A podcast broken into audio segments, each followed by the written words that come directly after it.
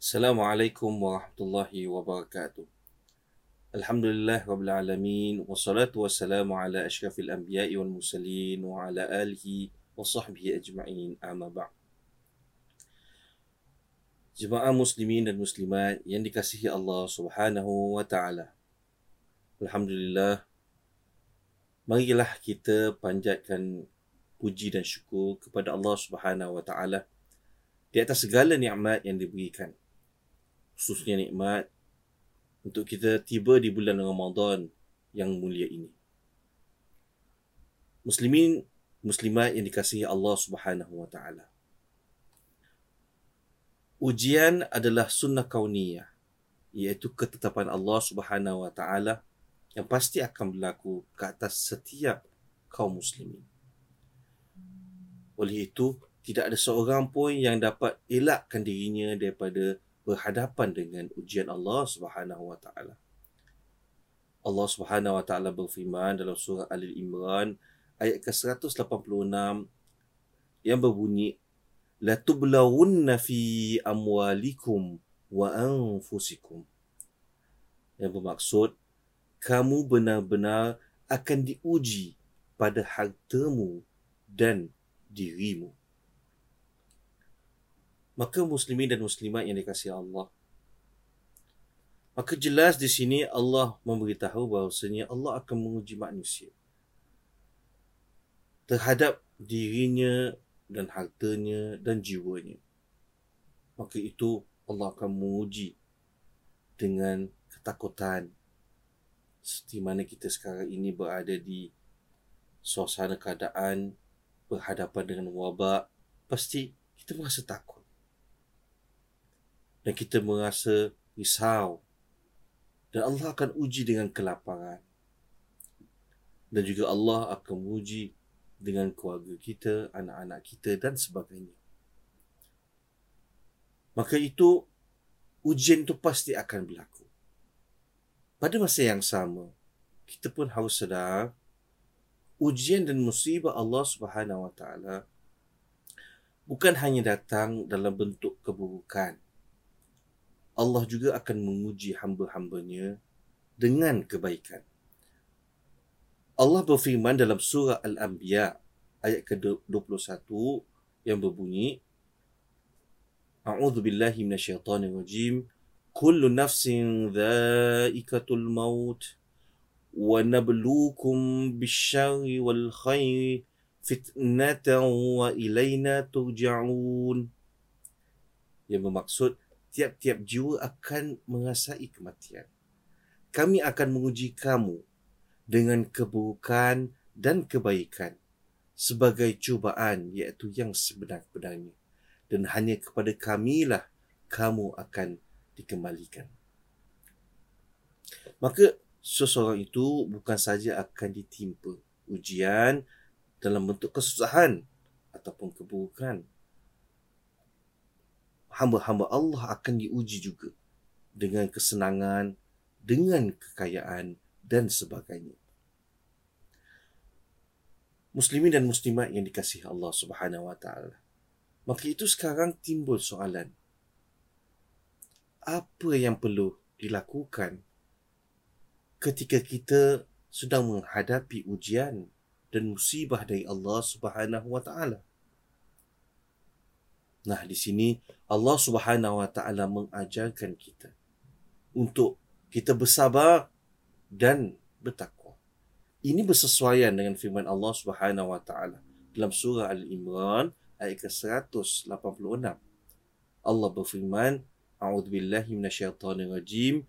Wa in tasbiru wa tattaqu fa inna dhalika min azmil umur. Yang bermaksud, jika kamu bersabar dan bertakwa, maka sesungguhnya yang demikian itu termasuk urusan yang patut diutamakan. Maka di sini Allah memberitahu bahawasanya ketika kita berhadapan dengan ujian Allah memerintahkan kita, Allah mewajibkan kita untuk bersabar antara lain. Dan dalam Islam bersabar dalam ujian adalah salah satu peringkat kesabaran yang diwajibkan dan diperintahkan oleh Allah Subhanahu wa taala. Imam Ibn Qayyim Az-Zawji ha, Imam Ibn Qaw Imam Ibn Qayyim Az-Jauziyah dalam kitabnya yang berjudul Madarijus Salikin dia telah menukil penjelasan Syekhul Islam Abdullah Al-Ansari Al-Harawi yang wafat pada tahun 481 Hijrah. Yang di mana Syekhul Islam menjelaskan dalam kitabnya Manazilus Sa'irin mengenai peringkat kesabaran dalam Islam. Antaranya adalah seseorang itu harus bersabar ketika menghadapi ujian. Ya, dan ujian ini berbagai. Ketika kita sakit, ditimpa kesakitan, itu ujian. Ketika kita kehilangan harta, itu adalah ujian. Dan juga jika kita kehilangan insan yang kita sayang, itu adalah ujian daripada Allah Subhanahu wa taala. Seterusnya Imam Ibn Qayyim menjelaskan bagaimana harus kita bersabar ketika kita menghadapi ujian. Antara lain dijelaskan bahawasanya kita boleh bersabar dalam ujian dengan kita memperhatikan pahala-pahala yang Allah kurniakan kepada kita melalui amal ibadah dan amal kebaikan kita. Maksudnya adalah bila mana kita berhadapan dengan ujian dan musibah dalam hidup, maka kita perlu yakin dengan pahala yang Allah kurniakan kepada kita ini melalui amal ibadah kita, dia akan memberikan kebaikan dan ganjaran yang abadi. Sebagai contoh, ketika seseorang itu kehilangan harta, wangnya, eh, jika dia baru keluarkan wang daripada bank jumlah besar. Kemudian wang itu tercecir. Itu satu ujian yang Allah berikan kepadanya. Namun dia boleh bersabar dengan mengingati, memikirkan dan meyakini akan pahala-pahala yang diperolehinya itu adalah jauh lebih besar kenikmatan yang akan dihadapi uh, akan diperolehi nanti. Yang di mana ganjaran syurga itu jauh lebih hebat, lagi besar, lagi mulia dibandingkan dengan harta dunia. Dan ini dapat menjadikan dia bersabar ketika dalam menghadapi ujian. Kemudian Imam Ibn Qayyim juga menjelaskan mengenai orang itu ber- boleh bersabar dengan menganggap dan menantikan akan jalan keluar itu yang akan diperolehi terhadap ujian yang dihadapi ini sebagai rahmat daripada Allah Subhanahu wa taala. Maka setiap kali kita menghadapi ujian maka kita akan nantikanlah kita akan tunggu terhadap jalan keluar yang akan kita temui dengan izin Allah Subhanahu wa taala sebagai satu rahmat. Maka dengan itu dia men- menjadikan kita orang yang bersabar kerana kita akan tahu, kita yakin ujian kita hadapi ini pasti akan ada jalan keluar. Pasti ada solusi. Dan dengan kita menantikan jalan keluar dan kita menganggapnya sebagai rahmat, dia boleh menjadikan kita bersabar ketika menghadapi ujian. Ia mungkin sebagai contoh jika seseorang itu menghadapi masalah kewangan dikarenakan dibuang kerja. Maka dia bersabar iaitu dengan menanti-nantikan akan jalan keluar yang dia akan perolehi nanti. Dan dia lebih indah lagi jika dia berusaha untuk mencapai jalan keluar itu. Maka dalam konteks ini dia bersungguh-sungguh mencari kerja lain. Eh? Bertanya ke sini sana untuk mendapatkan pekerjaan baru. Maka itu merupakan rahmat yang di mana dia menanti-nanti akan jalan keluar daripada ujian yang sedang dihadapi ini. Dan ini dapat menjadikan seseorang itu sabar. Ya, maka kita harus yakin menganggap bahawa jalan keluar itu akan pasti pasti datang maka kita menanti-nanti ha, untuk menghadapi atau untuk mendapatkan solusi bagi ujian ini. Di samping itu juga dijelaskan bahawasanya ketika kita berhadapan dengan musibah janganlah kita membesar-besarkan musibah atau ujian yang kita sedang hadapi ini walaupun ujian itu memang besar. Namun yang lebih baik lagi sebenarnya adalah kita memikirkan dan menghitung kurniaan-kurniaan yang telah Allah berikan kepada kita. Jadi sebagai contoh, ketika mana kita berniaga dan hanya mendapat keuntungan yang sangat-sangat sedikit ataupun lebih dahsyat lagi kita mendapat kerugian Maka dengan itu kita sedang menghadapi ujian dan musibah. Maka daripada kita menyibukkan diri atau kita fikiran tentang kenapa dapat untung sedikit atau lebih teruk lagi kenapa kita mendapat kerugian. Maka kita bersabar dengan memikirkan kurniaan-kurniaan yang Allah berikan kita selama ini. Bayangkan Allah telah berikan kita kesihatan, kekayaan, ke- keamanan, kebahagiaan keluarga dan sebagainya. Maka dengan kita menghitung kurniaan-kurniaan ini, semasa kita berhadapan dengan ujian, boleh menjadikan kita orang yang bersabar. Dan yang keempat,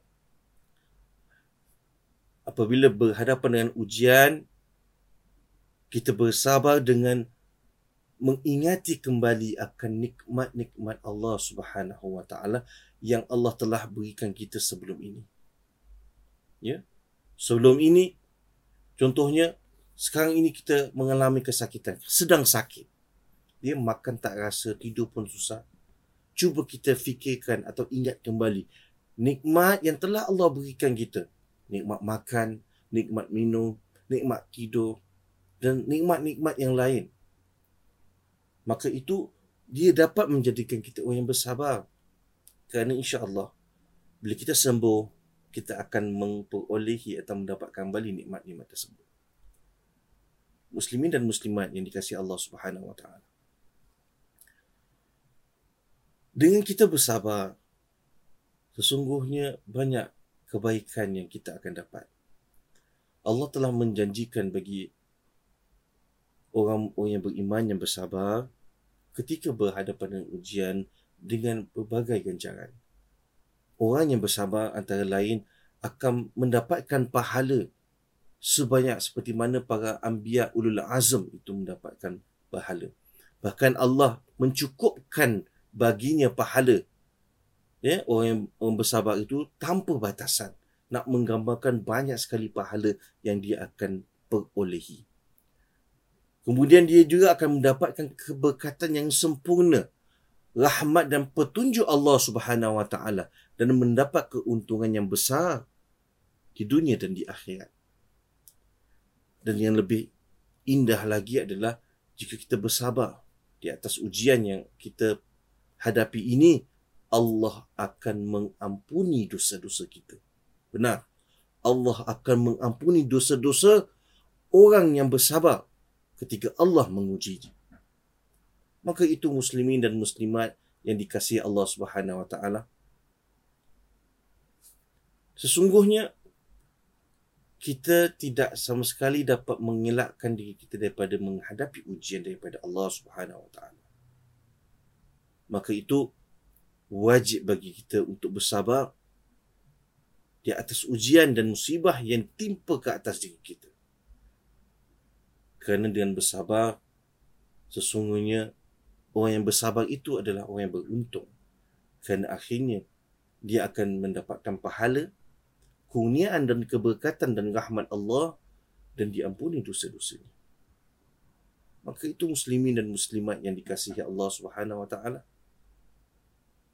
Marilah kita berusaha untuk menjadi orang yang sabar, orang yang mempunyai keteguhan dan kesabaran ketika berhadapan dengan apa-apa ujian. Kerana ujian itu pasti akan datang. Maka itu kita mohon kepada Allah. Berikan kita kesabaran ketika kita dalam berhadapan dengan musibah dan ujian. Mudah-mudahan kita dikurniakan pelbagai ganjaran daripada Allah Subhanahu Wa Taala. Dan mudah-mudahan Allah Subhanahu Wa Taala menerima segala amal ibadah kita. Kita berada di bulan Ramadan ini, maka itu itulah sebab baik masa untuk kita beribadah kepada Allah dan juga bersabar di atas segala ujian yang kita hadapi sepanjang bulan Ramadan. Wallahu taala alam. Wassalamualaikum warahmatullahi wabarakatuh.